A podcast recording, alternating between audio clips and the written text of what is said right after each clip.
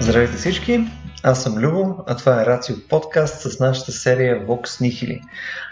Днес заедно с Стоян продължаваме нашата, така бих казал, потенциално доста дълга тема, която е за наука, за духовност, за рационално мислене и съответно всички свързани теми като хуманизъм, реалност и така нататък, които проистичат от тях, евентуално в някакъв исторически, правен и прочее контекст. Тоест, ние сме хванали най-голямата тема на света и планирахме да я направим в един епизод, което, както виждате, няма никакъв шанс да се случи, но и може би има шанс в 2 или 3.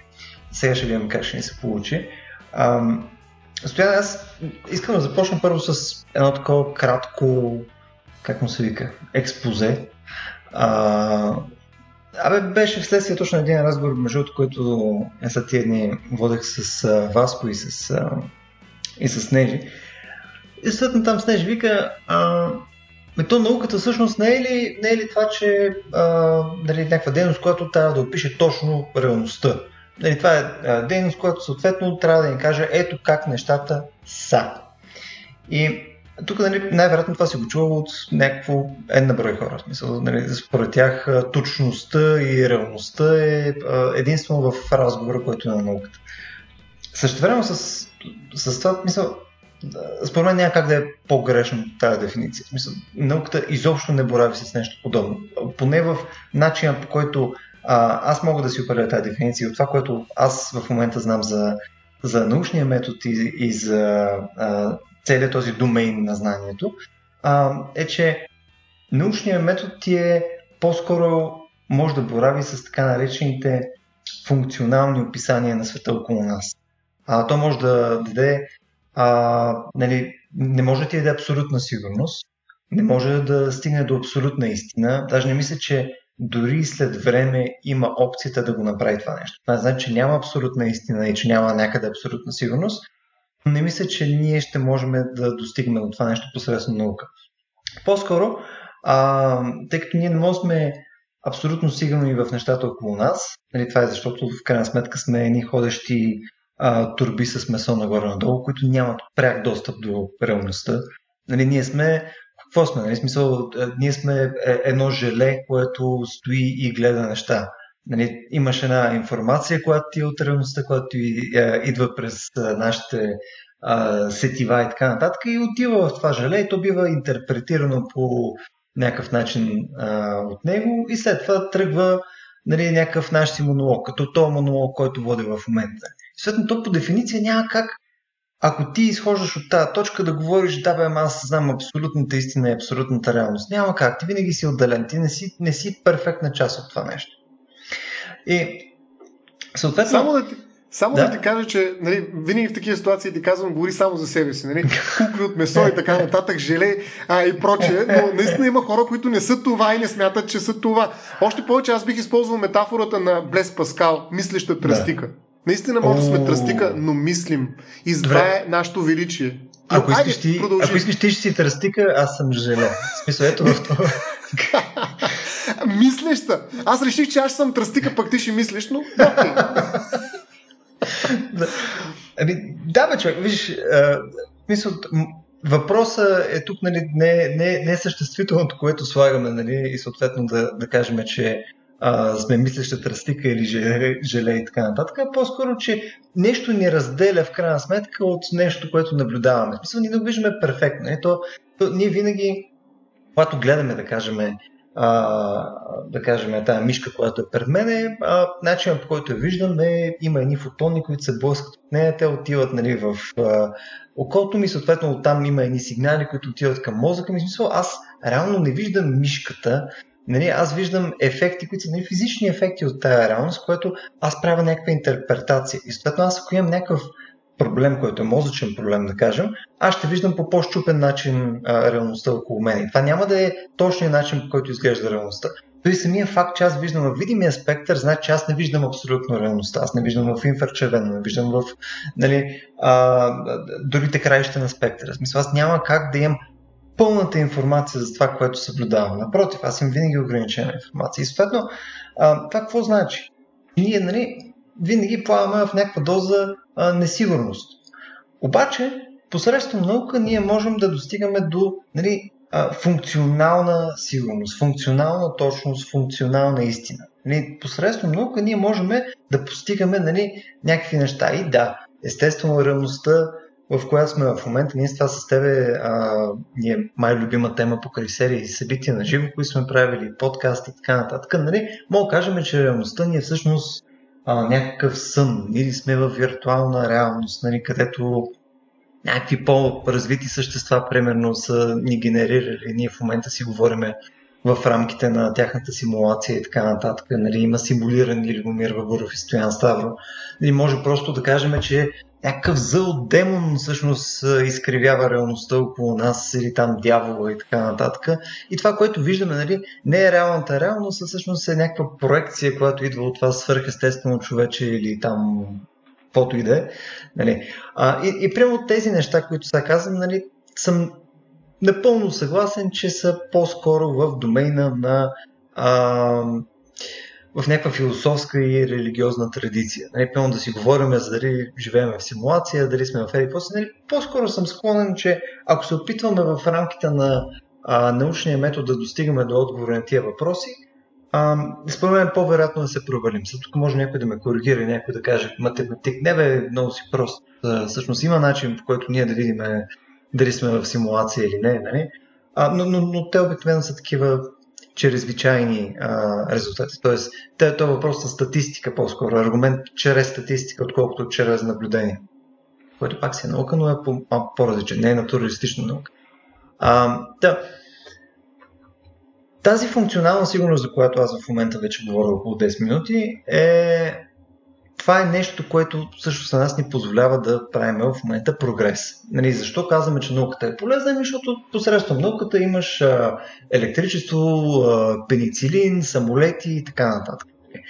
Тоест, срещали сме по пътя ни N брой проблеми, които е трябвало да се справим с тях, и следствие на тези проблеми ние сме развили различни методологии, които ни позволяват да се бориме с зарази, да правим бомби в войни, да решаваме продоволствени проблеми и така нататък. Тоест, ние правим някакви оптимизации или правим някакви такива невиждани неща, за да можем повече. И то факта, че примерно ние можем да правим неща и примерно факта, че може да използваме електроника в момента. Ето сега в момента аз говоря на този микрофон, ползвам си този лаптоп до мен и гледаме се там посредством интернет и така нататък. Това значи, че тези инструменти, които разчитат на квантовата механика, фундаментално разчитат на квантовата механика, те не значи, че имайки ги, ние разбираме изцяло квантова механика. Не, ние отново имаме някакво приближение, т.е. ние разбираме точно толкова, колкото ни позволява, за да ги имаме тези неща в момента. Това отново е някаква функционална сигурност за това как работи света, точно за да може да си постигнем нашите цели. И какво манията се значи това всъщност? Значи, че ние имаме един ужасно силен и ефективен инструмент, който води до резултати във всичките си проявления, защото той измерва реалността, съпоставя там резултати, позволява да има някакво функционално обяснение за него и съответно може да има някакво ниво на себекорекция посредством методологията и посредством това, че съответно различни хора могат да проверяват съответния резултат. Това е в крайна сметка peer review и така нататък. Ето тук сега вече е въпросът да се върнем към разговора ни от предния път, защото остана едно много критично нещо, което искам да вържа с цялото си това тук експозе. Ние в крайна сметка казахме, че има някакви неща, които не са в домейна на науката. Ето сега описах какво според мен е. Сега ти може да ме коригираш, според тебе може науката не е това нещо. Но според и моите и твоите дефиниция има някъде някаква граница. И тази граница, която е на науката, тя идва еди къде си. Примерно ти казваш, примерно, границата на науката е етика. Науката не мога да каже неща за етика, етиката вече е хващаме ние посредством там богословие, посредством там философия или там който е друг и тия хора могат да говорят. Науката вече няма разговор. Това искам да хвана да видя къде ти е твоята интуиция за тия неща, за да започнем пример по пример, къде евентуално ми се чупи разговор. пример по пример. Ти направил току-що на обрече на 10 часов разговор, за да уточним какво ще правим след това. Пример по пример, по-скоро тук там е пример, защото иначе не бихме могли наистина да се справим с тази огромна задача, която ти поставяш. Ги правим всичките, нали? Да. Ами, виж сега, аз бих казал, че всъщност наистина има различни светове. Примерно, давам пример наистина, казваш примери. Имаме физически свят, който почва от физика, към химия, към биология, да речем, това са науки, които са фундаментални и се занимават с нашата физическа реалност. Това безспорно е домен на науката, защото ние там действително търсим да открием, да опишем закони, които функционират по начин, който ние може да използваме. Науката е винаги утилитаристична, макар че научното любопитство е коствало живот на много учени. В крайна сметка резултатите от научните изследвания са инструменти, които увеличават нашия контрол върху света, физическия свят. Като обикновено, нали, днес това се продава под формата на нови удобства. Ето, примерно с тебе не е нужно да срещаме някъде физически, а можем да говорим и да правим подкаста през платформи, които са много удобни и ни позволяват всеки да ходи където си иска, да прави каквото си иска, не да пътува, нали, до определена точка, в която ние трябва да се срещнем и да говорим. От тази гледна точка, действително науката е А, ефективна, и Б, води до удобство. Сега, това в някаква степен дефинира и прогреса. Ние повече контролираме света, ние живеем по-удобно. Въпрос е обаче, че това абсолютно не е достатъчно. Големият въпрос е защо контролираме света, защо е по-добре да контролираме повече света, защо да е по-удобно е по-хубаво от това да е по-смислено, защо по-удобното всъщност понякога е по-лошо и спестява усилия, което може би ни прави хора, и хиляди други хиляди защота, които всъщност създават един друг свят. Той не е физически, той е социален, да го наречем. Той е света, в който се пораждат много-много различни понятия, които са страшно важни за нас. Нищо, че ние сме кутии, нали, пълни с желе или някакви мислещи тръстики и така нататък. Ние наистина имаме нужда от това да задаваме въпроси, в които науката, въпреки своята огромна ефективност в физическия свят, е тотално усъкътена да им дава отговори смислени. И това просто трябва да го знае науката. И това, когато физици, нали, се опитват, стигайки до границата на своята наука, да прескочат и да почнат да обясняват защо има смисъл, коя е първопричината. Нали? Ето, виж, примерно една завеса, една граница, казваш, дай пример. Биг Бенг, каквото и да значи това, звучи ми като рапър. Нали? Това е най-сериозното събитие в нашата вселена. Всъщност, нали, какво се случва? Това е една завеса, отвъд която науката просто, може би ще кажеш сега. Да, ама тогава ще се появи някаква друга завеса, пак отвъд. Нали, това, което ти каза, че няма абсолютно познание в науката, и това е много характерно за нея. Нали, точно това е идеята, да има тестове, те да бъдат неуспешни. Най-хубавото в науката е да има повече неуспешни тестове, отколкото са успешните. Една наука, която винаги е успешна, нали, създава много големи проблеми, нали, с своята научност. Нали. Тя не може да е винаги успешна. Нали, тя трябва да бъде оборена. И знаем, нали, че това е една от основните характеристики на науката, че тя прави такива изказвания, които лесно могат да бъдат оборени. И повечето от научните изказвания са били всъщност оборени. Но са оцеляли няколко, които са създали днешната наука. Така че в този смисъл ние, освен физически свят, имаме да го наречем социален свят. Свят, в който ние съществуваме като мислещи създания, а не като тръстики. Нали, да, растем в физическата вселена, да, някой може да ни повали с един удар, буквално за секунди, и цялото мислене ще се срути, и цялата тая висша философия, която се опитва да кръжи около въпроса защо ще стане, нали, разлагаща се материя. Съгласен съм, и това е величието всъщност на мислещата тръстика на Блез Паскал, но ние произвеждаме категорично една специфична реалност. В някаква степен бих казал тук и да я свържа с това, което каза, с особена феноменология, защото аз наистина възприемам света през моите сетива. И моята сетивност предопределя какъв е физическия свят в моите преживявания. Това е обаче друга област. Нали? Ако кажем, че има физическа и социална реалност, физически и социален свят, има и наистина един феноменологичен остатък между двата свята, където съществувам аз като някакво същество, което преживява взаимодействието си както с физическия, така и с социалния свят. И аз това нещо го генерирам като своя субективност, нещо, за което много пъти сме си говорили. Така че ето, виж, има поне три домена, в които просто законите са тотално различни и науката не може да се държи по един и същ начин. Нали? Като хулиган едва ли не. Влиза в пространството на въпроса в социалната свят и почва да обяснява защо всъщност сега всички гласуват за... Сигурно доста ефективно наистина, но защо всички гласуват за Тръмп, да речем. Нали, ето така. И сигурно това, ако го приложа, следващия президент ще бъде избран, нали, на базата на тези правила. Сигурно е така. Но това е вече някакво престъпване на границите, според мен. Добре, чак сам.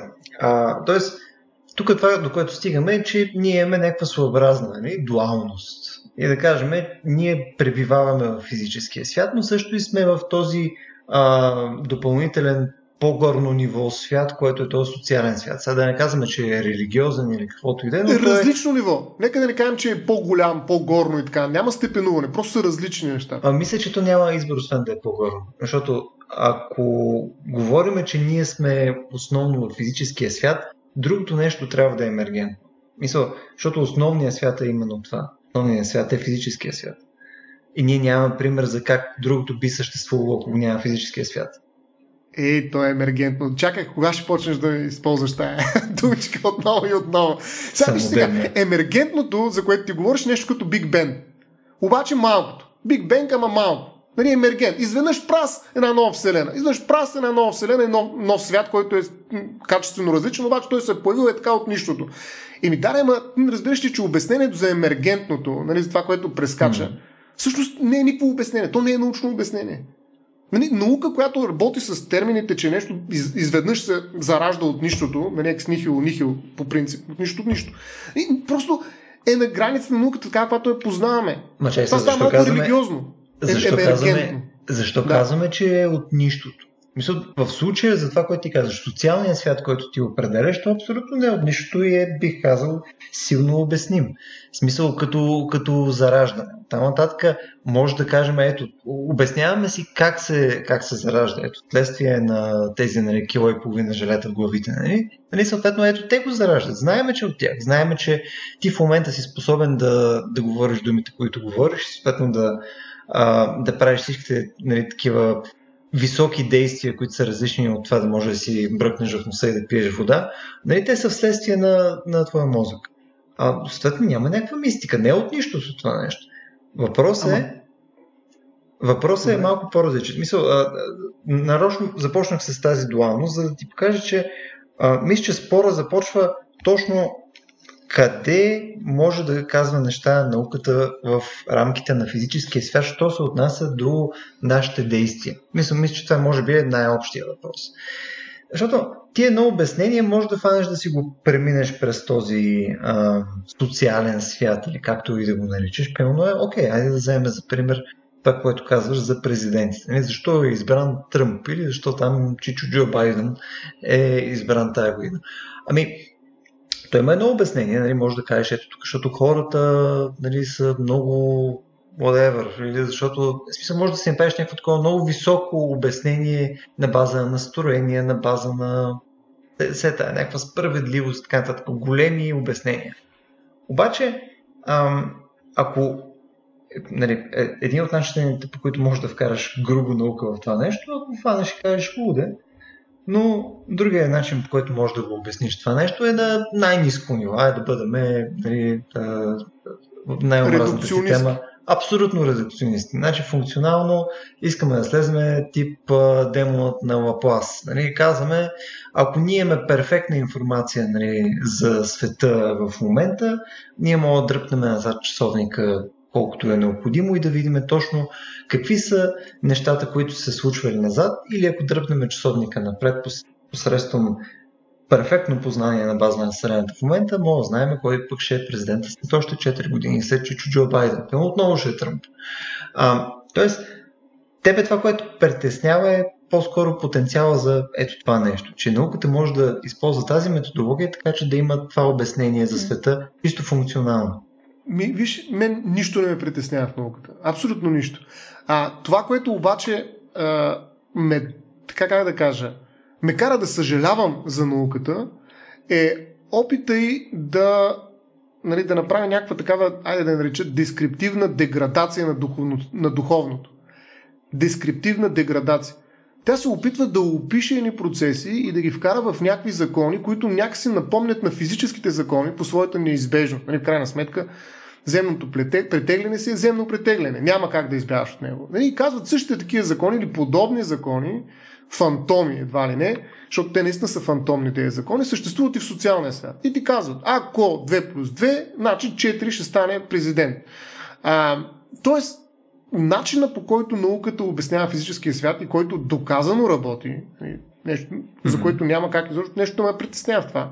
И не вярвам някой да го притеснява. Сега въпросът е какво правим с този контрол, който и власт не дава науката, но това е друг въпрос. Тази наука изведнъж започва да се държи по същия начин в свят, в който няма физически закони. Социалното е пространство, в което аз не искам да има закони. Даже в някаква степен бих се борил, и това сме говорили по много други поводи, за тази предвидимост. Това социологическо проучване, което наистина е ефективно и с оглед на движенията на масите, предрича резултати, които са очудващи в своята ефективност. Т.е. те се сбъдват реално като бъдещи събития, прогнозирани от тях.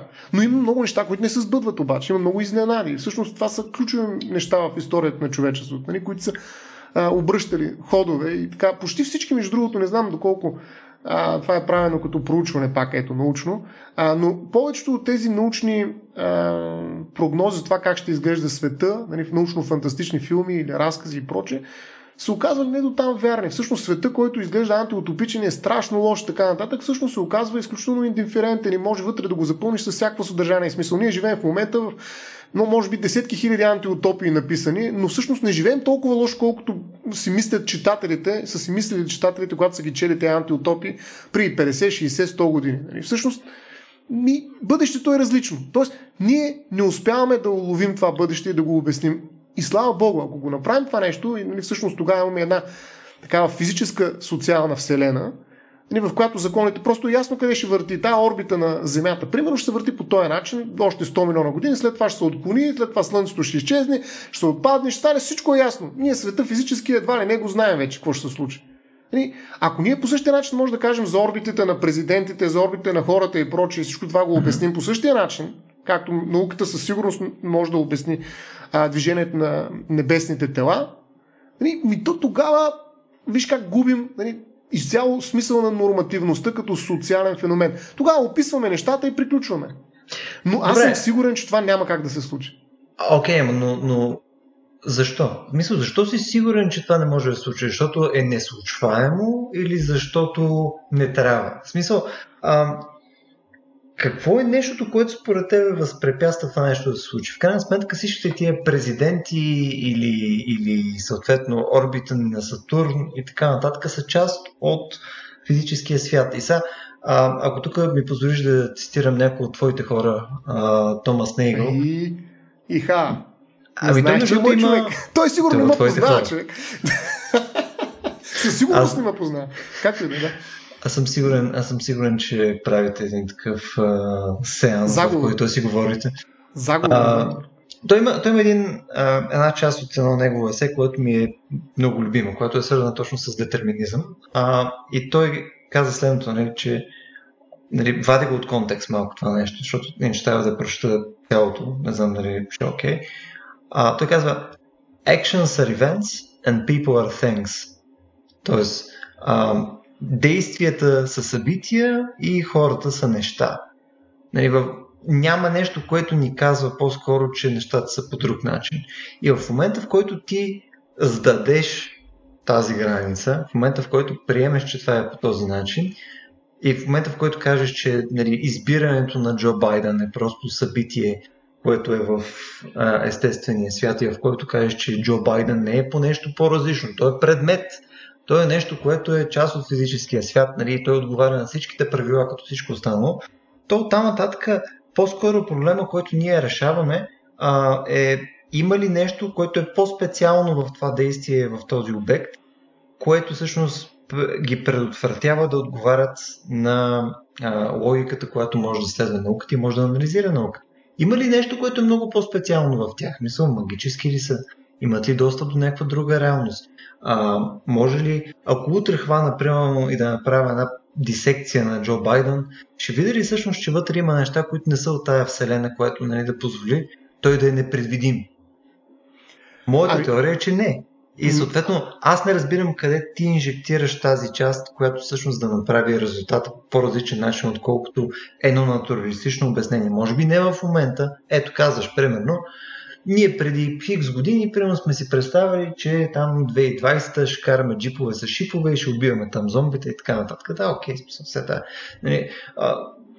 по дефолт хората и въображението им е в крайна сметка нещо, което винаги подлежи на грешка. Никой не казва, че не се греши с науката. Абсолютно не е така. И тук с удоволствие се ще вляза в този разговор. Нали? Но тук на мен ми е важно в момента да видим откъде идва тази сигурност, че всъщност тези неща все пак не отговарят на законите на физическия свят. Ами ако направиш една дисекция на Байден, няма да разбереш изобщо, че е бил президент, примерно. Защото понятието президент не е част от физическия свят. Ти няма да разбереш изобщо, че е бил Джо Байден. Това, за да го разбереш, трябва да влезеш в личната му карта. Трябва да влезеш в една вселена, която е съвсем различна, юридическа, където има не дескриптивност, а има перформативност. Ти създаваш Джо Байден, като го наричаш по този начин. Правиш го президент, като го караш в един социален свят, където има иерархия, където президента значи нещо, той се избира по определен начин, това може да се промени и така нататък. Тоест, ти от тази дисекция, която е действително научен метод, характерен, да речем, за биологията, няма да разбереш абсолютно нищо за Джо Байден. Нали, освен нали, за неговото тяло. Но ние в случай не говорим за тялото. Ние говорим за нещо съвсем различно. Така, не съм съгласен обаче.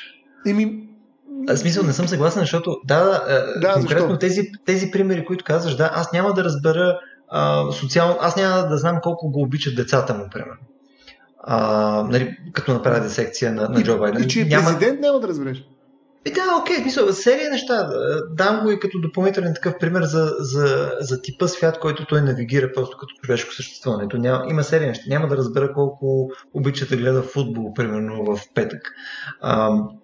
Въпросът е друг, че в крайна сметка, въпреки всички тези неща, бидейки той част от физическия свят, той отговаря на правилата, по които се играе в него.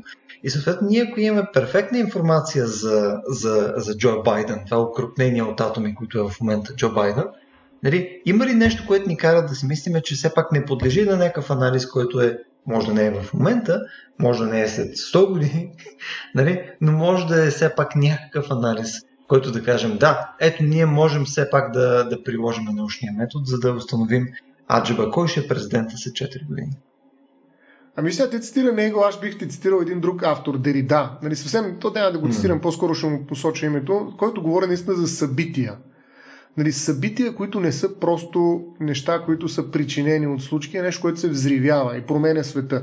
Може би трябва да направим още едно разграничение, че има едни исторически големи така, как да кажа, факти, които са прогнозируеми и са някакси очаквани, когато се сбъднат. И могат да бъдат обяснени обикновено в последствие. Пък могат понякога да бъдат предвидени. Но има и много неща, които така демонстрират нещо много специфично за човешката природа, според мен, и той има много голям творчески потенциал. И всъщност там се крие свободата. Това е хаос. Хаоса, ще кажеш, е нещо, което просто все още не сме разбрали как работи. Тоест има някакви правила и ние можем да ги обясним в един момент, като ги разберем. Хаоса ще се окаже, сега примерно, сигурно преди съвременната физика, слънчевата система е била абсолютен хаос, нали? Макар че там е била подредена по други божии закони, но изведнъж нали, нещата се подреждат, орбитите стават елипсовидни, въртят се по определен начин, движат се и така, всичко е ясно, няма хаос. Нали, има ли хаос всъщност в слънчевата система или в Вселената? Какво ще каже един физик? Аз не знам. Всъщност не мога да отговоря вместо него, но аз предполагам, че няма да кажа, че е хаос. Не знам, има ли място за хаоса в физиката? Не мисля, че в момента по начин, по който ти си представяш хаос, може да има хаос. Това е. Но най-вероятно има някаква част, която остава особено на микрониво, и там са микросъбитията, също историческите. Така че ние говорим, смесване, трябва да се признаем толкова различни неща, че просто ми е бедна фантазията, как човек трябва да има много голямо въображение и търпение да не слуша. Но въпросът е, че вече сме само ние, спокойно. Има физика, в която няма прогнози, нали така? И това е на микрониво. Нали, в тая част, която може би все още науката не е успяла да доминира, но има много силно физици, които смятат, че никога няма да ни се отдаде подобен контрол върху физическите закони в света на квантите и така нататък. Зависи какво имаш предвид. Мисля, факта, че ние в момента, аз това и започна, факта, че ние в момента можем да използваме квантовия свят, така че да постигаме целите си, значи, че ние имаме контрол. Тоест, ние всъщност може да не разбираме точно как работят неща, но може да ги предвиждаме, защото е още по-тъп, отколкото си мислиш. Ние всъщност в момента може да правиме доста предвидими неща, но не знаем защо се случват до някаква степен. Мисля, до някаква степен. То е... това е част от този прогрес, нали? В смисъл, че ние лека по лека започваме да виждаме как работят неща и на някакво ниско ниво. И то смятай, че този прогрес го говорим за някакви десетки години. Нали? Последните 100 години говорим за този прогрес. Нали, дай му малко време, бе. Дай му малко време. Това, че в момента не е по този начин, нали? Не знае, че след 10 години няма го разбираме, след 100 години. Според мен поне 200 години има прогреса, минимум история към настоящия момент. Всъщност, не, конкретно за квантова механика, ако говорим. За квантова, да. 100 нещо години, но идеята за прогреса по принцип е доста проблематична. Да не влизаме в това, но има много хора, включително и сега знаем екологичните практики за дерастеж и така нататък, че прогресът е нещо, което в някаква степен вреди и има ефекти, които ние трябва да управляваме. Тоест прогресът не е, както и удобството, абсолютна ценност. Ето влизаме в друг свят. Така. Ценим ли прогреса? Той важен ли е? Защо не е важен? Каква е така ядката на този прогрес? Кое точно определя неговата... Защо ние говорим неговата ценност? Защо ние говорим за прогрес като за нещо хубаво на науката? Откъде на къде е хубаво това нещо? Този въпрос е много сериозен. И аз ти казах, обикновено минава през два отговора. Власт и удобство. Само, че и двата не са достатъчно силни. Защото влизаме в социален разговор и тогава как ще предвидиш моята позиция? На базата на това, което съм казвал някога. Или как, защото тая дисекция, за която казахме на президента, който никога няма да бъде десектиран като президент, нали, ако става въпрос за дисекция на тялото му, а винаги като някакво човешко същество, като биологичен организъм, всъщност трябва да се извърши с други инструменти. И наистина социологията, статистиката предлагат други скалпели, по които, нали, се извършват операциите, съответно се режат, нали, някакви сечения и се следват. Но това е този пренос на науката. Той е много характерен в психологията, между трябва да кажа. Аз може би съм издавал своето леко негативно отношение, макар че съм завършил такава магистратура по психология, към така експерименталната психология, която се опитва да обясни всичко, т.е. да вкара всичко в някакви подредени, едва ли не, менделееви таблици на човешко съзнание, подсъзнание и всичко останало, и оттам нататък човека просто трябва да му знаеш бутона, цак, натискаш, всичко е наред. Наистина много ефективни техники има в психологията в това отношение. Но има много луди. Много луди, които според мен... И слава Богу, лудите те са живи, както каза Иван Вазов, през няколко свои герои. Всъщност тая лудост, по друг начин наречения хаос, социален хаос, индивидуален хаос, субективен хаос, е нещото, което според мен в някаква степен гарантира, че щупванията на човешката душа, и ето тук айде да влезе една така обяснителна квалия, ще каже някой научен, учен, нали, който ще започне да ти обяснява, че всъщност има нещо друго. Може би има нещо друго, което не е от този свят. Нали, за да продължим все пак, защото ние много се удалечихме от предишния си разговор. А там беше, нали, за православното християнство, което ти казва, че има свят, който е трансцендентен, който съществува отвъд физиката. Тоест имаме метафизика. И в тази метафизика има неща, които са недостъпни за нас. И те произвеждат, да речем, някакъв хаос в нашия свят. Или нещо, което ние не можем да обясним. И това може да се случи, окей, казваме на физическо ниво няма как да се случи това. Да, първопричината, може би сега, кой е бутнал този Биг Бенг, нали, какво е станало там, не можем да кажем, може би нещо се крие, но тъй като не разбираме, това е завеса, край, спираме до там, не говорим. Науката, която тръгне да говори преди това, някакси, вече наука ли е? Аз повечето от физиците, които говорят за това, ми звучат доста религиозно всъщност. Ако не са и откровенно религиозни хора, нали? Но така или иначе...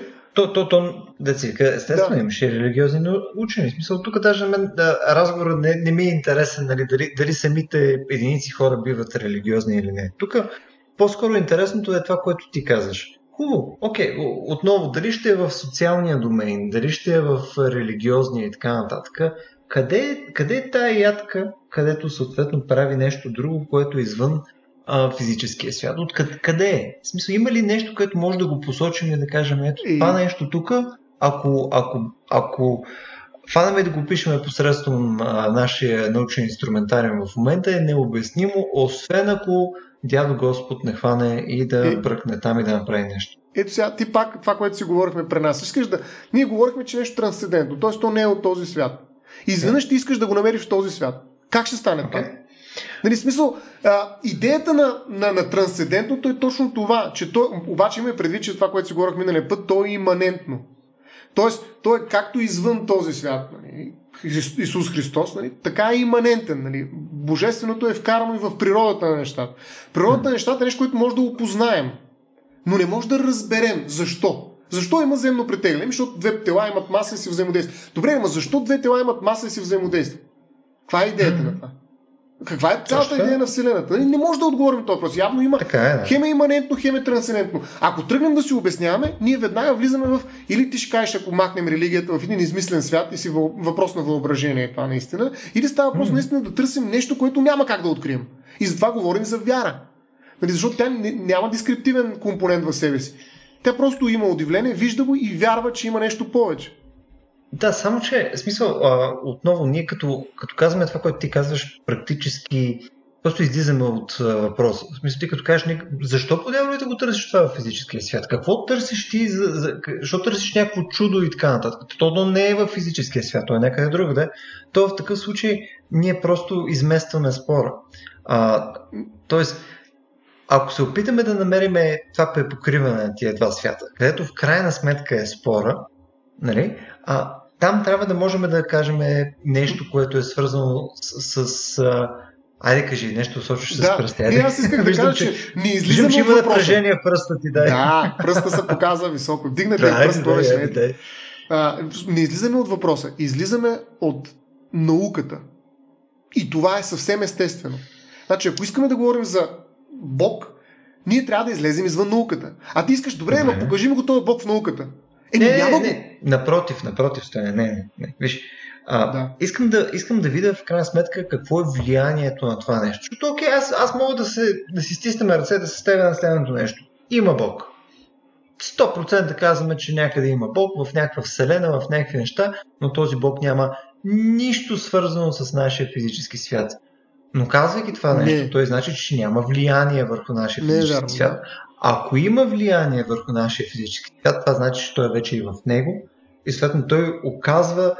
Има нещо, което примерно, ако аз хвана ето тази стотинка в момента и я пусна и съответно пускайки я, аз мога да предвидя скоростта и триенето и във въздуха, прочее. Нали, аз мога да видя серия неща, които мога да опиша, обаче тъй като има Бог, той отива и... Нали, бива един такъв своеобразен шегаджия и просто ми хваща стотинката по средата и я пуска надолу. И съответно той упражнява някаква сила, която не е вследствие на нашия физически свят, а той идва от някъде другаде, от неговия друг свят, който съответно може все пак да влияе на нашия. И единственият начин да мога да говорим за такъв тип неща е да кажем, че те все пак имат някакво проявление в физическия свят. Ако нямат проявление в физическия свят, те нямат власт тук. Те няма как да се разпореждат с каквото и да е, билото с физическите обекти, в които между другото се проявява също и мисленето ни. Мисля, ние в крайна сметка сме физически обекти, които вследствие на това, че сме там кило и половина желе, ние можем да мислиме за неща. И ако Бог или там каквото друго да си харесаш, не може да тази хубава българска дума бара там, нали? Съответно той нищо не прави. Той може да е там, той може да си се властен в неговия си домейн, обаче никой не му пука. Значи виж сега, аз пак използвам тая думичка, може би не я обясних правилно и не използвах правилно даже, иманентност. Значи Бог, всъщност казах, че не е в науката, но той е в физиката. Всеки закон, нали, творение, нали, говоря за православната гледна точка, която се опитвам да представя. Нали, не казвам, че ето, виждаш ли, тъй като аз го казвам, това е вярно, по-скоро представям позицията на православното християнство. И доколкото го разбирам, защото това също е много важен въпрос, че всъщност много от хората, които представят православното християнство и изобщо това, което вярват те, то не са наясно всъщност какво вярва. То православното християнство не е едно, макар че има църква, която се опитва да поддържа някаква единна позиция. Но това е още по-голям въпрос, ставам го на страна. По-скоро искам да кажа, че всъщност иманентността на Бога означава, че той е във всяко правило, във всеки физически закон. И тук няма някаква магия. Бог не е някаква личност, която индивидуално идва и чупи някъде физическата реалност и всъщност променя нещо. Изведнъж се намесва един пръст и бута, нали, тая... какво беше ти, което каза, пара, нали, някаква монета, която се обръща по някакъв начин и пада ези вместо тора. Нали, всъщност това го няма. Няма намеса по този начин. Намесата е тотална. И Бог не е пръст, гълъб или каквито там други неща, които ти използват, чичко и т.н. То е всъщност самата физика. Разбираш ли, цялата физика, нали, това е един от представа, нали, творението, да, ще кажеш, макъде се различава тогава творението от Бог и така нататък, но всъщност тази иманентност, на която се държи в православното християнство, заедно с трансцендентността, нали, това е едно голямо противоречие всъщност, и това е таинство, едно от големите таинства, в които има и малки и всякакви други таинства в християнството, но така или иначе става въпрос за две неудържими на едно място понятия. Тоест, хем е отвъд този свят, не е този свят, хем е всяко нещо от този свят. Ако възприемеш тая тоталност на двете понятия, всъщност ти не можеш да зададеш въпрос, който ти в момента формулираш. И тъй като ти го формулираш, търсиш човек, който да бутне парата или нещо да промени във вселената. А то всъщност цялото това нещо се случва като акт на Господ, нали? Ти тогава въпросът ти увисва, разбираш ли? Не, аз мисъл, не се опитвам да поставя нещо, което... не се опитвам да намеря грешка задължително това, което ти казваш. Аз по-скоро в момента се опитвам да опиша и да намеря нещото, където всъщност ти искаш да ми кажеш. Съответно, нека да пробвам отново. Това, което ти ми кажеш в момента е, окей, няма свърхестествени неща. Няма нещо, което е... Няма магии. Да. Няма магии. Да, няма нещо, което е извън физическия свят. Християнството винаги било против езическите религии, които обясняват по парачен света, да. Тоест, ние казваме всъщност, че физическия свят и законите, които ние установяваме в рамките на него и посредством науката в случая, не описвайки ги и съответно достигане до някакви закономерности и така нататък, ние в някакъв смисъл достигаме, нали, поне по това, което ти ми казваш, че е православната доктрина, че ние всъщност описваме волята и проявлението на Бог. Нали? Така, ние посредством науката достигаме до Бог. И в този случай, окей, аз нямам проблем с тази дефиниция на Бог, между другото. Това е чудесно. Нека кажем, че всичките закони, нали, споредвиски, какво е слабото взаимодействие и така нататък, това всъщност е, нали, това е защото, нали, на Вселената. И ако искаме там да сложим Бог, мен грам да ме интересува. В смисъл, може да сложим Бог, може да сложим Жоро, може да сложим каквото друго кажем. Но това значи отново, че в момента, в който ние тръгваме да ползваме методологията на науката, описвайки Бог, нали, ние отново можем да хванем, нали, вследствие на всички взаимодействия, които откриваме, които, нали, учтиво Бог е създал за нас, за да има вселена, в която да откриваме неща, ние отново можем да отидем и да се върнем към темата, която имахме малко по-рано, и да хванем и да видим какво всъщност, защо е бил избран Джо Байден и кой ще бъде след още 4 години. Защото ние сме хванали и сме описали съответно Божията воля и проявление и така нататък. И съответно ние просто разбираме повече за него, бе. Ето, описваме Бог, знаем как се случват нещата и съответно сега знаем след 4 години кой ще е президент на щатите. Значи, виж сега, възможно е, нали, ако ние, това е вече хюбрис, ако ние приемем, че действително имаме тази способност да го направим. Аз съм така силно уверен, че има неща, които не са ни дадени да познаваме. Нали, тоест, ние имаме някаква граница в собствената си природа, отвъд която не може да прескочим, пък и най-съвършената наука да имаме като методология, хайде да речем. Тоест, ние не сме съвършени същества. И точно заради това всъщност не стигали до идеята за Бог като съвършено същество. И всъщност неговата иманентност е малка част. Ако изобщо една безкрайност може да има части от това, което е той. С главната, така както православното християнство го представя. Така че, в някаква степен трябва да знаем докъде можем да разберем света. Тотам е науката. Значи това е ограничение, ако щеш, дори на това железо, което говориш няколко на брой килограма в главата ти, в черепа ти. Тоест, имаш някаква граница. След което тая граница спира всякаква наука. Трябва да я делегираш, така да се каже, на изкуствен интелект или на нещо друго, което ти няма и как да разбереш, няма как да проведеш разговор с него, за да ти обясни нещо, което ти не можеш да разбереш. Тоест, ние ще стигнем до тая граница, рано или късно. Колкото да сме добри, да изтискаме всеки неврон, който трябва, нали, като пъпка, но гнойта ще свърши в един момент. И ние ще трябва да се изправим срещу абсолютната завеса, нали, биг бенда на нашата наука. И в един момент ние ще трябва да кажем, бе, какво правим от тук нататък? Стигнахме тук, да се самоубиваме, да приключваме. Нали, повече някакво да правим. Макар че що го правим, и до този момент трябва да имаме някакво обяснение, логично и смислено. И като стигнем, какво правим, нали, когато видим границата. И всъщност за мен, нали, това е идеята на вярата. Защото вярата ти казва, тя може да влезе и в по-ранен етап. Нали. Примерно едно време не е ясно какво се случва. Нали. Физиката, метеорологията не е развита, не може да обясни, но имаш някаква вяра. И смяташ, че каквото и да се случи, ти всъщност ще удържиш в някакви етически, морални правила, които са смислени и са ценно за теб. Ама защо това се случва? Как се случва? Нали, да, наистина хората разочароват, както миналия път си говорихме, може да говорят глупости, може да обясняват, даже Ницше обвинява точно това християнство, че всъщност Евангелието е антиевангелие. Нали, може би малко по-късно ще говорим за Ницше малко по-подробно, но той смята, че всъщност е нямало християни, единственият християн е Христос. Той всеки, който е тръгвал да се обяснява именно поради ограничението на собственото си разбиране за нещата, е обяснявано християнство, което никога не е съществувало като такова.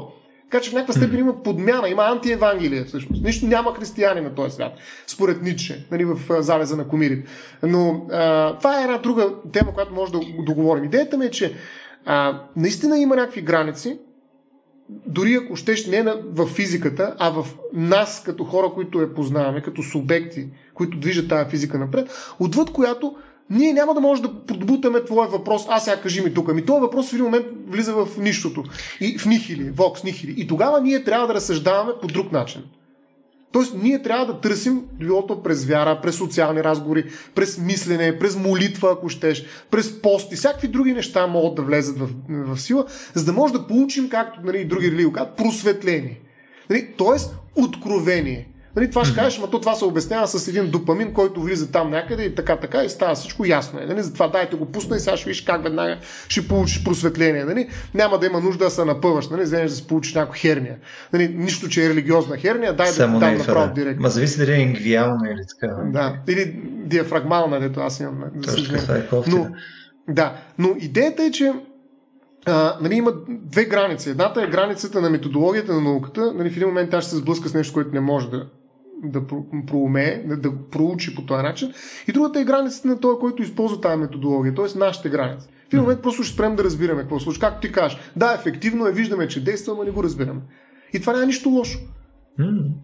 И за мен, точно тези моменти, в които ние виждаме границите си, идва мястото за разговора, хайде така да кажа, разговора за трансцендентното, не за самото трансцендентно. Хубаво е, Стоян, смисъл, ти ли отново, тук говорим за някаква наша човешка дейност, която е относително млада. Дори колкото по-рано дръпнеш това, че се прави нещо, което е наука. Мисля, хвани го, дръпни, наречи всичко наука от огъня, ако искаш. Мисля, нека и това да е наука. В смисъл това, че някой е фанал и там е блъскал някакви клечки и е установил методологията как да го направи, и го естествено, и го е показал и се го репликира и разшири дефиницията на наука дори от тогава.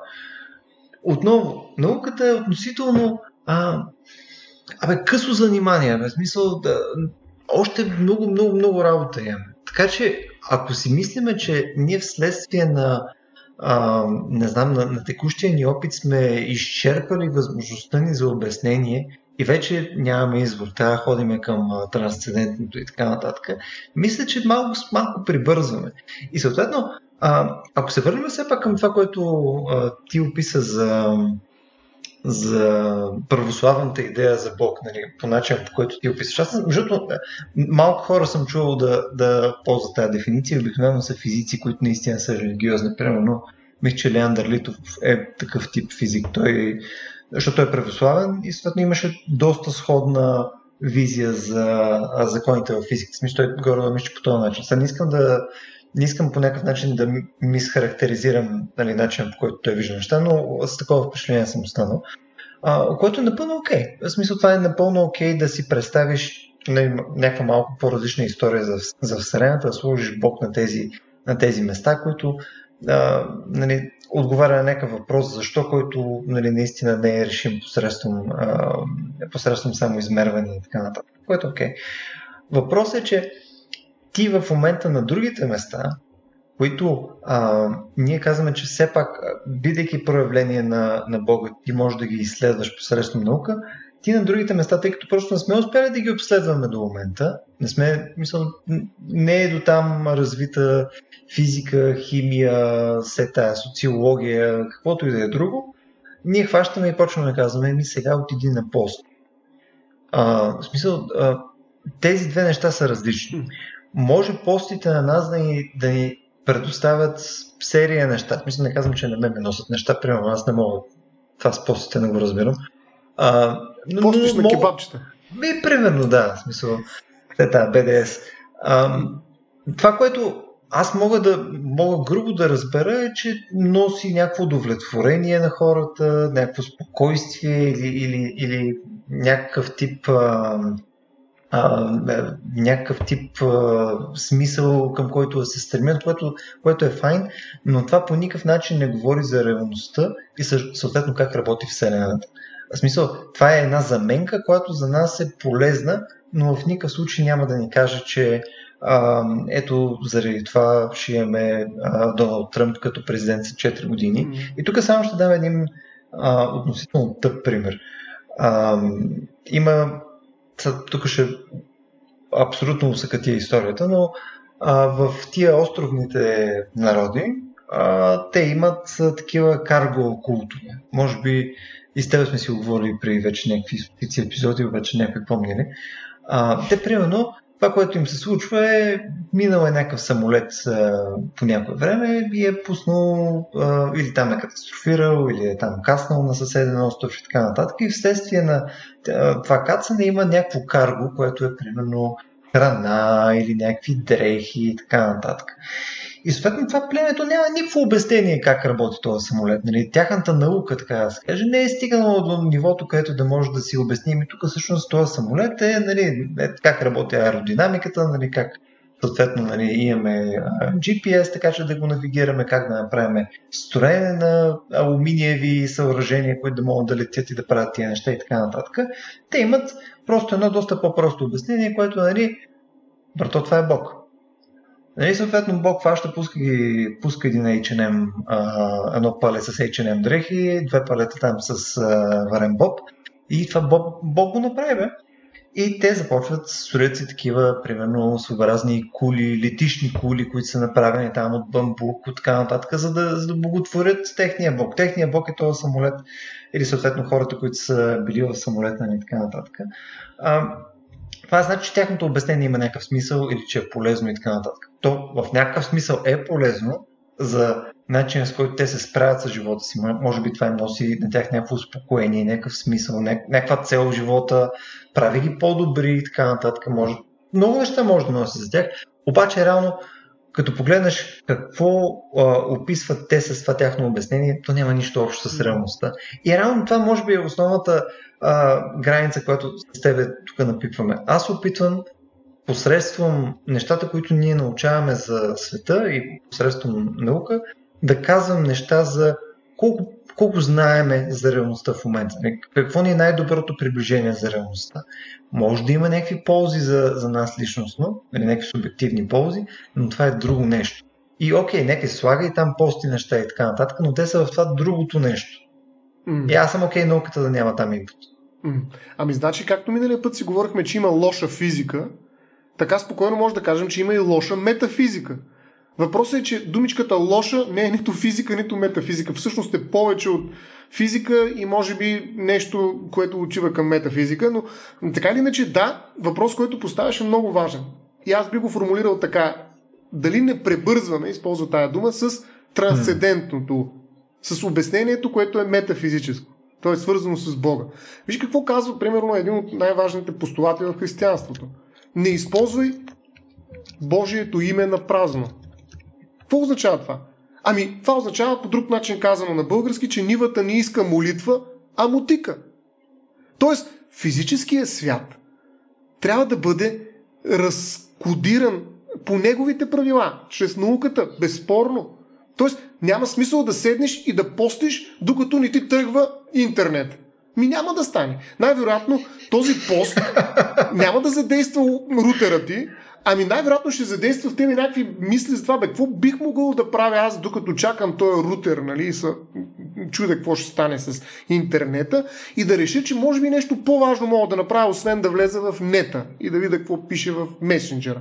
Тоест, поста ще те привключи към решаването на други проблеми. В никакъв случай няма да ти реши проблема с нета и рутера. Така че по никакъв начин това, което не казваш, не излиза извън така, дори бих казал методологическата рамка на християнството.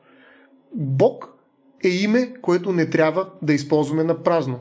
Всъщност едно от нещата, за които най-много е била обвинявана църквата, е именно гоненията на такива хора, които използват неговорен на Христос, а Бога като обяснение, като магия, за да чупят някакви моменти в физиката на света, в който живеем. И да казвам, аз сега имам контрол върху тази метла, тя лети, после имам върху тебе контрол, ще урочасам, после пък сега ще излекувам с бяла магия и така нататък. Всъщност, една от най-големите битки на християнството е била срещу тези суеверия.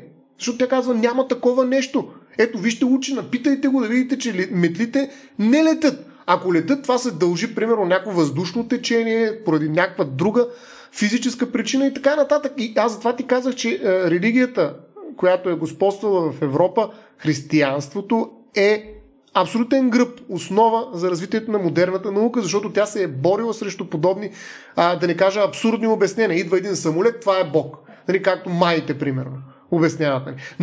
Но съм съгласен, нали, това, пак влизаме в това, което казва и Ницше и много други, между другото, че човек разочарова. Нали, има много хора, които се опитват, нали, водени много пъти от добро намерение, да обяснят неща, които не са им по силите.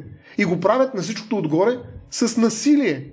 Макар че нямат сили, упражняват насилие. И се опитват да обяснят, че видите ли, така било писано, така било казано в Библията, Евангелието и така нататък. Всъщност, едни от най-големите светци, да не почвам да изброявам, защото ще се объркам, не съм богослов, не съм човек, който има такава култура и може да го каже, но и съм убеден и съм чел многократно за такива случаи, в които хора, които наистина са били в последствие обявени за светци и за примера на това как да вярваш, първоначално са били унищожени от самата църква, от хората, които в момента поддържат канона в нея.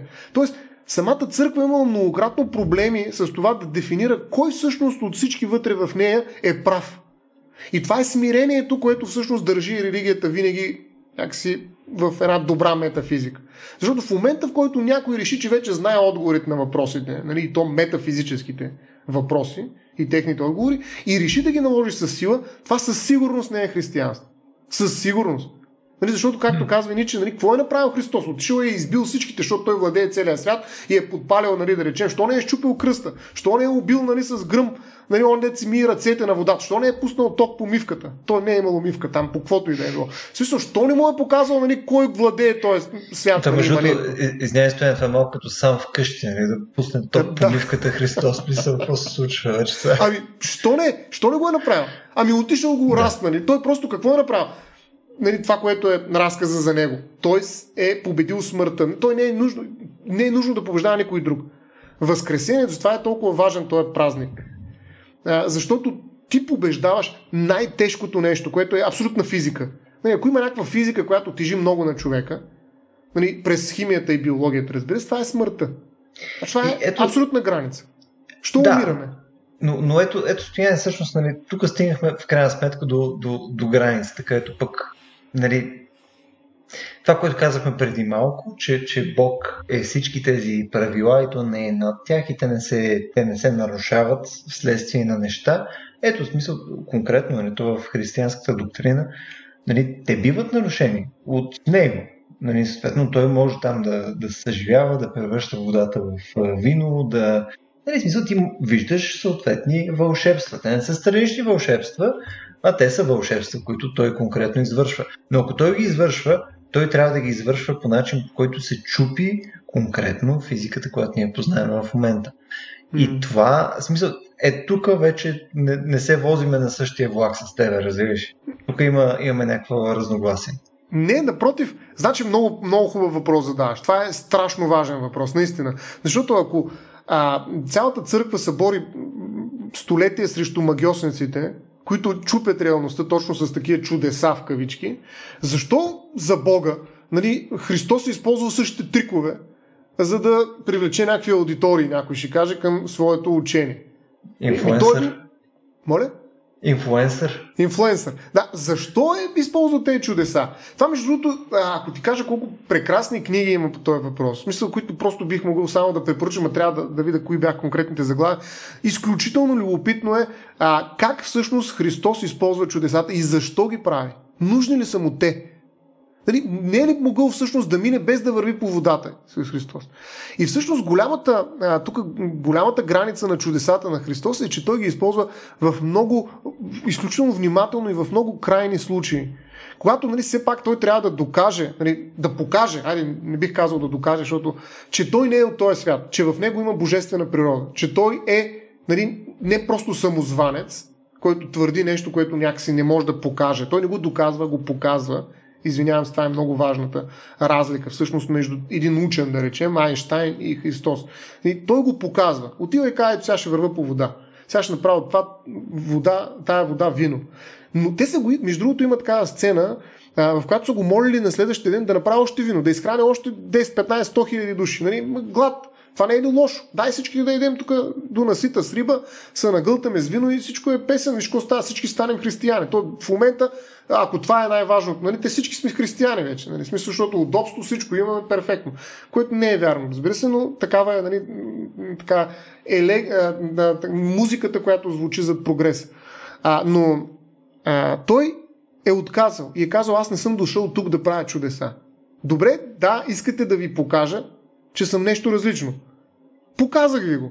Многократно, в различни ситуации. Но той борави много внимателно отговорно с тези чудеса. За него не счупването на реалността, нали, когато водата се пръща в вино или той върви по вода и така нататък се разцепва морето, океана, е важното нещо. Чудото е вярата. Как в тези, нали, желета, за които ти говориш, изведнъж се ражда нещо, което ги кара да вярват в нещо, което наистина е отвъд този свят и са готови да дадат живота си за него, защото знаят, че след това ще възкръснат с тялото си. И там ги чака Исус Христос. Представи си, тие са пълни луди, бе. Те абсолютно загубят. Ето това е чудото, което той каза. И ако ти можеш да го повярваш без да видиш чудо, само последно ти кажа, нали, да не бръкнеш в раната. Знаеш там кой беше неверника. Дето иска да види, бе, той е възкръсна, ма иска, чака да видя дали той има пирони всъщност там. Я да видя. И бърква в рамата, за да види, да се увери, че всъщност това е същия оня, който е бил разпнат на кръста. Окей, има и такива хора, но той казва, тези са блаженни, които вярват без да видят.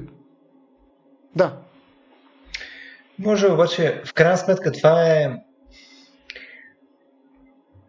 картината, която ми описа преди малко, която ми описа, нали, за Бог и във всичките тези неща. Ето, ние откриваме Вселената и до някаква степен не се съгласи с мен, че ние посредством науката установяваме нещата, които са поставени от Бог и така нататък. Обаче в абсолютен контраст на това, което в момента си говорим. Защото изнъж ние стиснахме си ръцете, че няма странични неща, стиснахме си ръцете, че не може някой просто да инжектира нещо в нашия физически свят и така нататък. Това не се случва. Абсолютно не се случва. Ама се случи. В смисъл няма как просто да хванеш и да кажеш, случва се по този начин, освен ако не е буквално Бог, ама само че преди 2000 там и колко години, и той тогава го направи, защото нямаше избор, брат. Мисля, просто така трябваше да се случи. Мисля, това... Мен това силно ме изнервя покрай религията, защото това е... Изнервяш се човек, защото е просто такъв чит. Защото е толкова ефтино, защото е толкова посредствено. Мисля, толкова...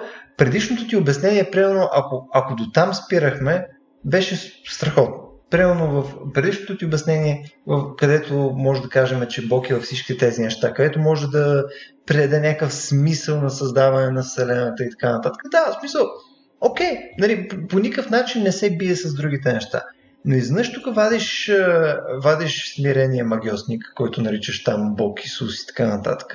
И той пичага, нали, който прави там неща с риби, ходи по вода, пие вино и така нататък, нали, той фаща и чупи нещата, но той имал добра причина. Не, човек, това не е... Това мисля, че е едно от нещата, които предотвратява ние да имаме много по-качествен разговор за това нещо, което говорим в момента. Защото виждаш, другото е съвместимо с всичко, което виждаме, и пак можеш да вярваш в трансцендентното, и пак можеш да имаш някакъв наратив, в който си запълваш някакви дупки, нали, които са ти... вследствие на липса на наука или вследствие на това, че просто е неузнаваемо нещо, никой няма стигне до перфектната истина и така нататък, но не, нека да сложим магиосника. Тъпо е. В смисъл, и мисля, че това отнема от разговора. Специално,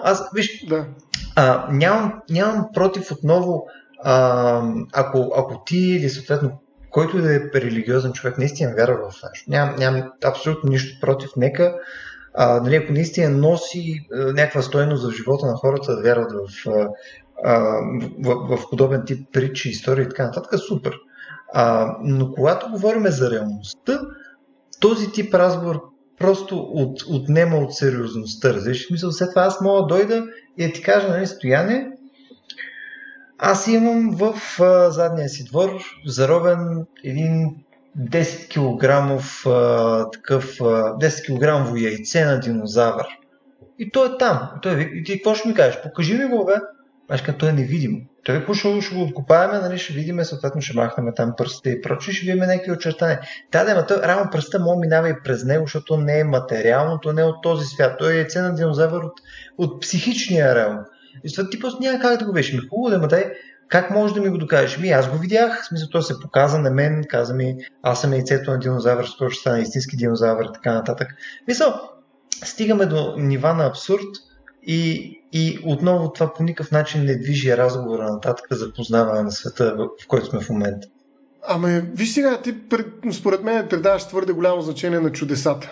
Нали, наистина чудесата са, така да се каже, за публиката. И аз ти обясних, че нали, той е казал, блажени са тези, които повярват без да бидат, без да бръкнат в раната, за да разберат, че там е имало пирон. Така че това са, как да кажа, най-повърхностната част на религия. Аз съм прав. Нали, ти казваш, принизяват нещата. Това го е казал Исус Христос.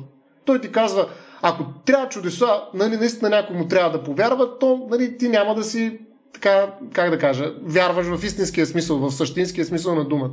Макар, че тук може би говоря вече и глупости, защото нали, все пак аз говоря от името на православното християнство, което е много непосилна задача, не просто трудна. Нали, така че аз говоря все пак нещо като интерпретация моя върху тези неща, толкова колкото съм чел, съм запознат нали, с тази доктрина. Но нещо, което бих искал да ти кажа, че всъщност разликата е друга разлика, защото това наистина е, чудесата са най-дребната работа в християнството, православие. Така че наистина съм съгласен с теб. Нямам изобщо нужда от това да го обяснявам, но факта, че те са запазили, защото те са създали много голям отзвук, определено. Значи 2000 години ти сам каза, ама това не е наратив. Това не е просто наратив. Защото ако беше така и някакъв друг наратив ще да се запази 2000 години. Обаче нали виждаме кой наратив имаш и други наративи. Това ама не е толкова влиятелен. Еми да. Защо е бил такъв? Това сигурно имало е някакъв импакт този наратив. Нещо се е случило наистина тогава. Така, но това е спекулация. Няма смисъл да говоря това. Не искам това да го говоря. Няма смисъл от това да го говоря. По-скоро искам друго да ти кажа, което е по-важно. Това не е важно, разбираш. Това са глупости. Буквално. Това, което е важно обаче, за да разбереш разликата между този Бог, който е иманентен във всяка частица, така да се каже, на природата, и този, който е трансцендентен, от една страна, и този, за който си говорим, когато той идва и прави някакви чудеса, е думичката личност. Защото християните вярват в личностен Бог. Тоест, Бога за тях е личност, каквото и да значи това. Това е една огромна тема. Но това означава, че той съществува като Исус Христос, а не просто като гълъб, не като една материя, която се е разложила. И сега ще кажеш, това също е странно, нали? Наистина е странно, защото няма друга религия, която да разчита толкова много на тази личностност на своя Бог. Нали, макар и в трите лица, и тук влизаме в едни много сложни богословски въпроси, които категорично отказвам да обяснявам, защото и не разбирам достатъчно, но така или иначе тук искам да отбележа тази много важна особеност, че става въпрос за Бог личност, което означава, че ти можеш да общуваш с него. Нали, молитвата е такава форма на общуване. Нали, не просто да се слееш пантеистично с природата, която е, видите ли, иманентният Бог навсякъде, което ти казваш, че е много готин разговор и това наистина привлича най-много физиците, но това е езотерика, това е, в някаква степен би могло да отиде към нали, нещо, което се разпознава от православното християнство като ерес, като секта, като отклонение, но това, което държи много християнството е да каже, че Бог е личност, което означава, че ти наистина имаш срещу себе си човек с име, с история, с живот, с неща, които е направил и ти съответно заставаш пред него със същото подобие, защото ти си създаден по образ и подобие. И ти също имаш тая личност в себе си. И вие може да осъществите такава вертикална връзка, но и хоризонтална връзка с човешката и с божествената природа в Христос. И това създава... Сега, не искам да го коментирам това, наистина не съм компетентен, но това създава едно огромно комплексно и много сложно отношение между всеки един индивид и личността на Христос. И това е една връзка, която никой не може да ти отнеме, разбираш ли? В смисъл, това е, как да кажа, най-съкровеното ядро в субективността на един вярващ християнин. И това е нещо, което кара много хора да си жертват живота, да станат мъченици, защото те държат на тази връзка с този личностен Бог. Нали, нямам смисъл да, едно последно изречение, няма смисъл да обяснявам какво означава това. Не знам какво означава това. Това е лично, специфично преживяване на всеки един, което се осигурява обаче от доктрината на християнството. Заради личностния характер на Бога Исус Христос. Добре, но ако ти поставя последния начин въпрос. Окей, в смисъл това си е явно християнството посредством нали, вече нали, 2000 години опит, натрупване на привички и подобряване на този тип наратив и така нататък е супер ефективно в това да е успешна история и съответно това да носи някаква стойност на хора. Аз с това нещо нямам огромен спор. Пълно според мен нали, със сигурност има някаква стойност за серия хора, има стойност за баба ми. Тя стои и се моли и за нея това е страхотно, което том за нея това работи, аз абсолютно нямам никакъв проблем с това нещо. По-скоро въпросът ми е следния. Би ли бил склонен поне да приемеш следното, че окей, ефективността на тези неща, това, че нали, някаква религия може да работи позитивно за някой, да игнорираме факта, че вероятно работи негативно за серия други, нали, особено които не са от същата религия, ако игнорираме просто тази ефективност и просто работиме по линия на каква е достоверността на информацията, която бива предавана, какъв е описателният характер на религията, нали, която борави в крайна сметка с някаква реалност, защото кажеш, ето тази темата, в която не искаше да влезеш малко по-рано, нали, ето той е бил преди 2000 години правил неща, нали, ма това е твърдение за физическия свят. Ето превърнало е водата в вино. Твърдение от физическия свят. Ето сега тук имало някакви мъченици, нали, които са направили някакви други неща и така нататък. Вследствие там видяли са някакъв гълъб дошъл от някъде, нещо е станало, някаква лудница. Нали, ето пак нещо боравиме, пипаме по физическия свят, където не трябва.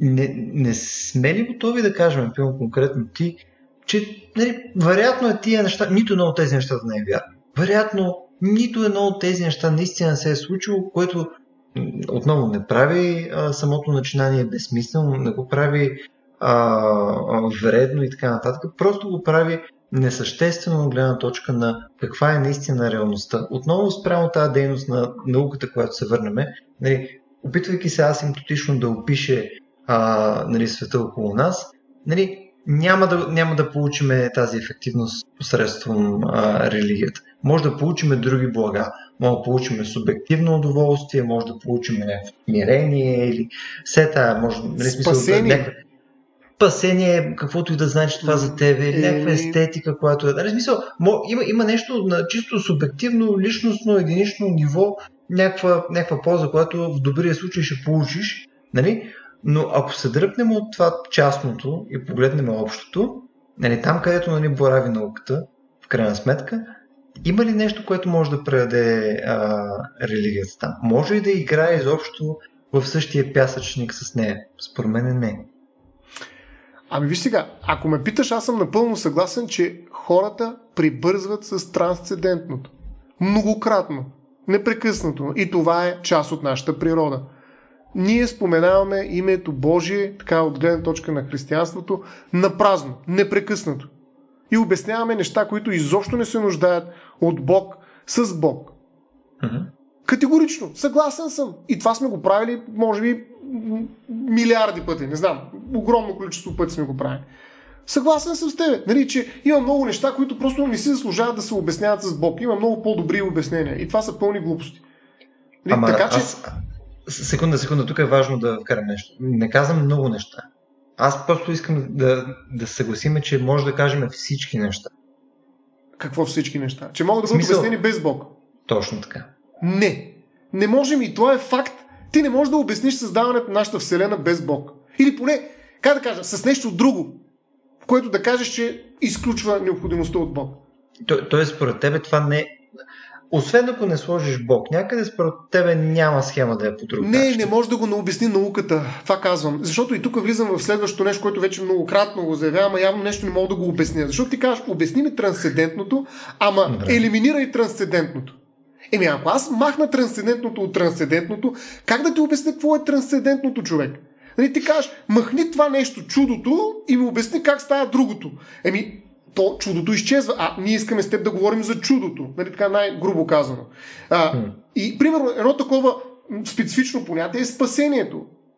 Как да ти обясня с науката това, което хората, които са християни, очакват, нали, да се случи и го наричат със спасение, изглежда от гледна точка на атоми и молекули. Какво означава спасение? Значи тялото ще се раздроби, после ще се анихилира, след това ще отидеш по някакъв начин подреди на нов, в някаква друга вселена. Реално това са глупости. Няма смисъл да обяснявам спасението с квантова механика. Това просто е безумие. Нали, смисъл, защо, откъде на къде аз ще тръгна да обяснявам спасението с квантова? Ти ми кажеш, обясни ми какво е спасението, ама ми го обясни, така че да го разбера като учен. Ми не може този разговор, затова е толкова труден, но аз се радвам, че все пак го водим като два абсолютни лаици. Аз като някакъв лаик, който се опитвам да представя гледна точка на православното християнство и то супер погрешно най-вероятно, а ти нали все пак като популярен учен и популяризатор на науката, която по някакъв начин дава алтернатива и в някаква степен измества Бога като обяснение на много неща. И този разговор става възможно според мен именно благодарение на факта, че ние си мислим, че и си признаваме, че не знаем всичко. Докато ако на твое място стоеше един човек, който много разбира от наука, нали, така, в кавички много бих казал, а на мое място разбира една, който много разбира от религия и пак би го сложил в кавички, нали, може би и без кавички, но ако е без кавички, той може би нямаше и да говори, нали, просто ще да се усмихне и да загаси, най-вероятно, като някой мъдрец. Както и да е, но по същия начин би постигнал някой мъдрец учен. Но ние говорим с тебе именно защото, как да кажа, не смятаме, че знаем всичко. А това е ситуацията, в която е възможен както подхода на науката, която не знае, че не знае и съответно търси решение, така и религията. Тоест ситуацията не е различна. Ако има някакво припокриване, защото ти търсиш припокриване, то не е в фактите, които ние трябва да опишем и да докажем, а в ситуацията, в която се намираш ти и аз. Тя е една специфична ситуация на едни объркани същества, които утре ще умрат. И ние опитваме се всячески да разберем какъв е смисъл на тези 50-100, колкото и да е години, в които живеем, и се задаваме някакви абсурдни въпроси, част от които са научни, други са религиозни, и ние в тази ситуация се припокриваме. И ние спокойно можем да говорим, ти като учен, аз като примерно представител на тази християнска гледна точка, когато се опитвам да играя, макар че аз съм много далеч от това да кажа, че съм християнин. Нали? В смисъл, такива неща съм вършил, че... но и много други християни е вършил. Аз пък колко яйца съм боядисал, ако знаеш, просто нещата са лудница. Да? Това е положението. Добре, тъй като вече отиваме към част и нещо между другото, на мен ми се иска само едно последно нещо да адресираме, тъй като то очевидно това разговор не е трудно, може да го завършиме, нали, в момента, пък имаме и доста други неща, които искаме да прикачиме. Нали, ще оставя за момента на масата, нали, това, тая граница на демаркация, която ти е къде е наука, къде е религия или социалния свят и така нататък. В смисъл, това мисля, че трябва да си направим малко по-детайлен план за следващия път. Но тук има едно друго нещо, което ми се иска само да хванаме с тебе. По-скоро от гледна точка на мнението ти, дали това е начина, по който социалният свят навлиза в науката. Мисля, дали това... Ще ти предложа едно обяснение за начина, по който науката съответно, нали, би следвало да не работи в твоята глава. Сега не знам дали е по този начин, но нали... Интересното, примерно, нали, за науката е, че то се върши от хора, нали, а ние сме ужасни, в смисъл, ние сме такива тежко субективни задници, които може да сме религиозни, може да сме просто проклети, нали, себични, нали, жадни за власт или пари и така нататък. Нали, ние си имаме всякакви спецификации, които може да си представиш, и това. Нали, то това е, води до потенциално селективност на резултати, нали, избирателност на темите за проучване. Примерно, що се занимаваш ти, да кажем, с това да проучваш все тая някоя тема, която тебе те нали, движи в момента, не си хванал да проучваш за дрозофили. Примерно, не си хванал да станеш един биолог и дрозофили. Примерно, на нас не трябва в момента много хора да поръчват за дрозофили. Що занимаваш глупости, нали? Тоест, това отново идва от някакво вътрешно наше си желание да правим тия неща. Но, нали, затова спазването на научния метод, нали, проверката на резултатите и така нататък е някаква много ключова част. И тук едно от нещата, които мен винаги ме е бъгвало покрай наука, за да видим дали ТВТ, е начинът, по който се променят парадигмите в рамките на наука. Тоест, какво е важно, какво трябва да се обследва, какво е прието в момента да кажеш, че прямо ти изследваш. Да кажем, чува ли всъщност за принципа на Макс Планк? Да, чувал съм, ама обясни го, за да може и другите да го чуят. Да, ами то е, в смисъл, накратко, Вследствие на това, че хората в крайна сметка не сме тези супер просветени, възвишени индивиди, нали, които някакви такива странични от човечеството, нали, уберменш, нали, които просто правят наука и просто казват, че света е по този начин. Нали. Очевидно не сме това нещо, напротив, ние сме нали, изпълнени с грешки. Всичките тези иновативни идеи за как би трябвало да работи науката и някакви нови концепции и прочее, те може в момента да ги има. Ние в момента може да имаме по-добра концепция за това как трябва да работи квантовата физика. Да кажем, едно младо момче, сега на 24 е хванал и го измислил просто вследствие на неговия гений или прямо някаква лаборатория е хванала и направила някакъв резултат, който е супер контра на това, което е мейнстрима в момента, нали? Което е напълно възможно. Нали, тя в момента просто е, пред нея стои една огромна бариера да може съответно да промени статуквото, което е в момента. И тази бариера е съответно принципът на Макс Планк, който много ми харесва. Сега тук малко ще го обезобразя като прев, но то е, че науката се движи напред с погребение след погребение. Mm. Тоест, факт е, че този стария гард, нали, учените, които са в момента, които са ти част от стъпкото, които вече са по 50, 60 и така нататък, те съответно определят какво е стойностно за поручване. Те определят на къде може да е вярна науката към момента. Но начинът по който да продължи прогреса не е само вследствие на хора, които биват убедени от аргументация и неоспорима логика и така нататък. Напротив, просто хората ще стоят и бидейки хора ще спорят, дет се вика, до последно, докато нали, там не затихнат в някоя болница и след това тогава ще дойде новия гард. Нали. Сещаш в Тери Пратчет има една история там за магиосника. Нали. Съответно ти ставаш магиосник само като стария магиосник умре и му вземаш обувките. Нали. Това е... Там по този начин може да станеш магиосник. Да. За мен е примерно, това е хубав пример за... Мисля, ми харесва това обяснение за начин, много човешко обяснение за начин, по който има субективност в науката. И съответно ние хората сме и някакъв ботълнек, защото нали, тя методологията работи, ще доведе даже до резултати, които са проверими, че са по този начин. Обаче ето социалното нещо, нали, то стои и държи юздите на нещата, защото просто има едни байчовци, които просто не са склонни на промяна, не са склонни на убеждение към момента и ще бъдат склонни в момента, в който вече няма думата. Точно така е, искам само да ти кажа това нещо, ако извинявай, че те прекъсвам, точно така е в църквата. Нали, в някаква степен. Нали, ще кажеш и там на хора. Ами точно така, да, аз това ти казвам, че ситуацията е една и съща. И както има така фундаменталисти, да речем, в... един религиозен план, каквото и да значи, че това е религиозен, защото си говорихме за това, че религията е доста сложно понятие. Така има фундаменталисти в науката. Казал, запънал се е като нали, магаре на мост и край.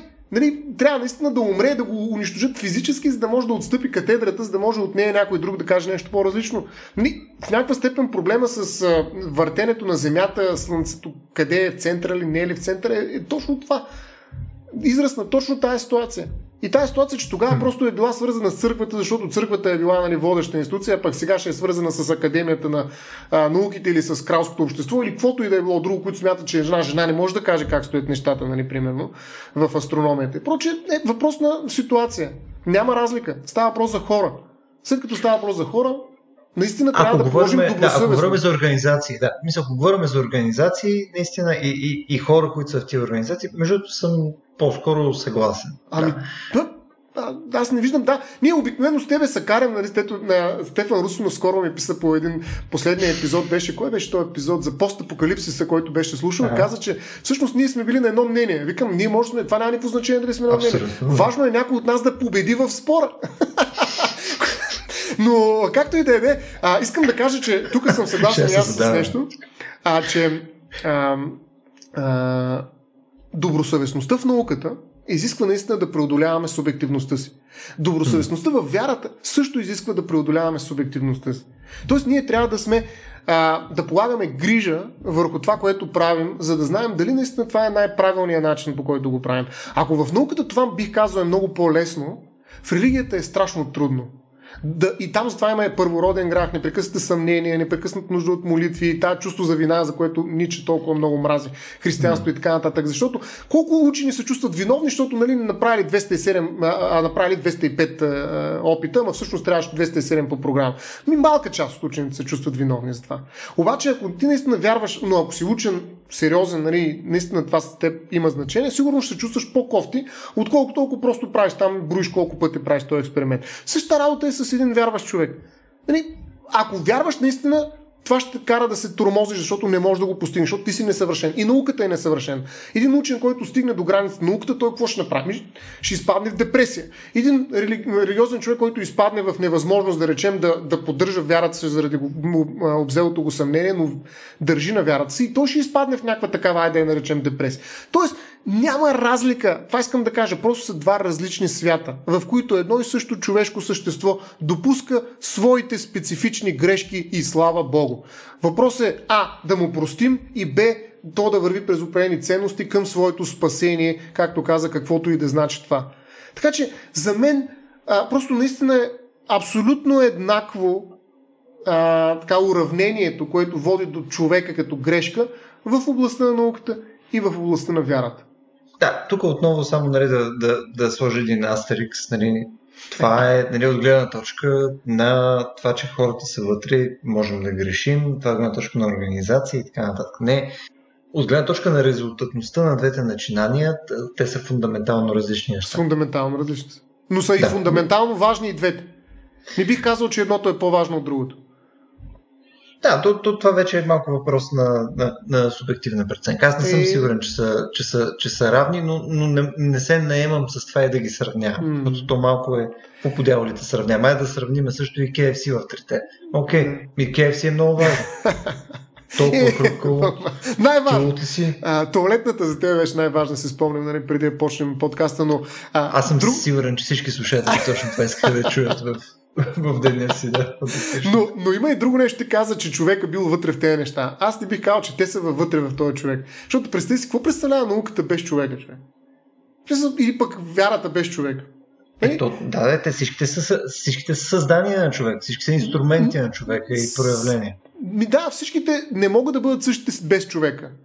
Не могат да бъдат същите просто. Няма как да бъдат същите. Ние не можем да говорим за тях, ако ние не сме вътре.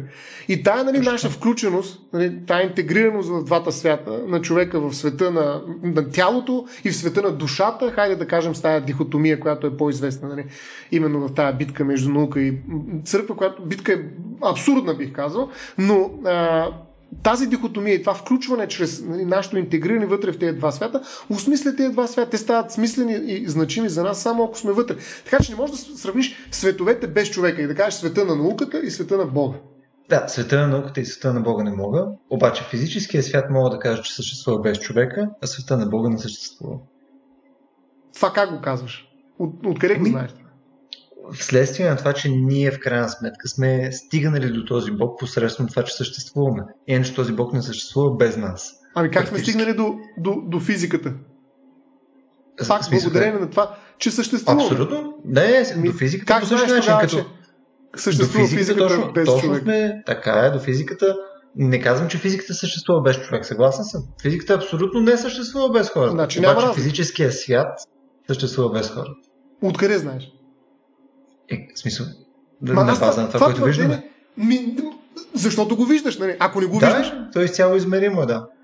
Това би бил друг свят. В смисъл, не съм в този свят, за да ти кажа да вече. Иначе не го знаеш. Ще откарам още час и половина.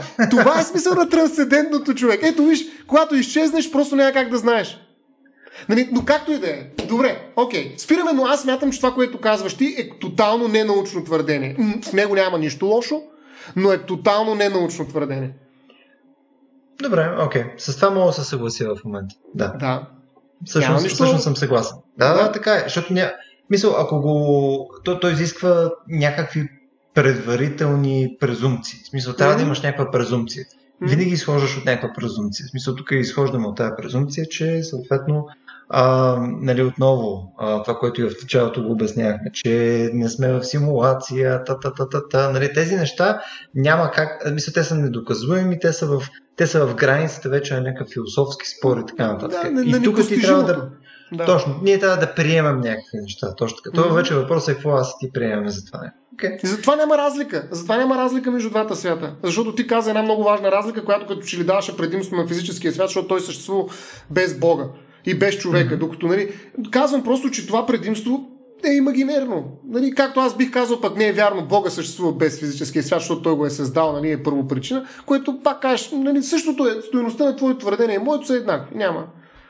Няма, не бих ги степенувал, не мога да им кажа, нали, от гледна точка някакъв научен разговор, който се опитва да се удържа обективно. Но да, гледам часовника и млъквам. Точно така. Добре, тук между другото, в рамките на това нещо мисля, че вече може да приключим разговор за днес. Обаче мисля, че има още доста да си говорим специално покрай наука и евентуално Чичо ти Бог и серия други теми, свързани с социалния ни свят и така нататък. И предлагам да го направим в още един разговор, да сме точно така като Светата Троица, съобразно на нашия подкаст. Надявам се да сме отъкчили хората с час и половина християнство и съответно разсъжденията и страданията на Стоян Ставро или Любомир Вабаров. Не, това, което ние минахме по никакъв начин не беше наука. Това си беше Vox Nihili. Надявам се наистина да е било интересно. Повече няма да ви говорим за туалетните ни преживявания също така. Ако искате да ни подкрепите в нашите начинания за намирането на някакъв общ разговор между наука, религиозност и всичко останало, може да го направите на patreon.com/RACIOBG. Там може да не станете наш меценат, тази чудесна дума, и съответно може посредством на Patreon да влезете в нашия Discord сервер, където може да си говорим за тези серия други проявления на Рацио и Vox Nihili и Интералия и всички останали неща, с които се занимаваме. Както виждате, в момента се занимаваме вече с доста неща, не само с популярна наука, но и видимо в момента се опитваме да говорим за етика, понякога за право, понякога пък и за култура с вас, по-скоро и за още доста интересни неща. Разрастваме се, така да се каже. Така че ако искате да сте част от нашето малко на разрастващо се общество, не знам как успях да сдъвкам тая дума, може да го направите в нашия Discord канал. Ако имате също някакви интересни идеи, които може да обсъждаме като нови епизоди, отново може да го направите и в нашия Discord канал, и като ни пишете на нашия Facebook канал, и ако прямо ни срещнете на улицата, спънете ни и подадете някакво тайно листче и избягате. Нали? Това всички са изцяло валидни начини, по които може да взаимодействате с нас в физическия свят. Забеляваш ли, Стоян, на физическия свят? Ето последната дума имах аз. Благодаря ви, че ни слушахте. До следващия път.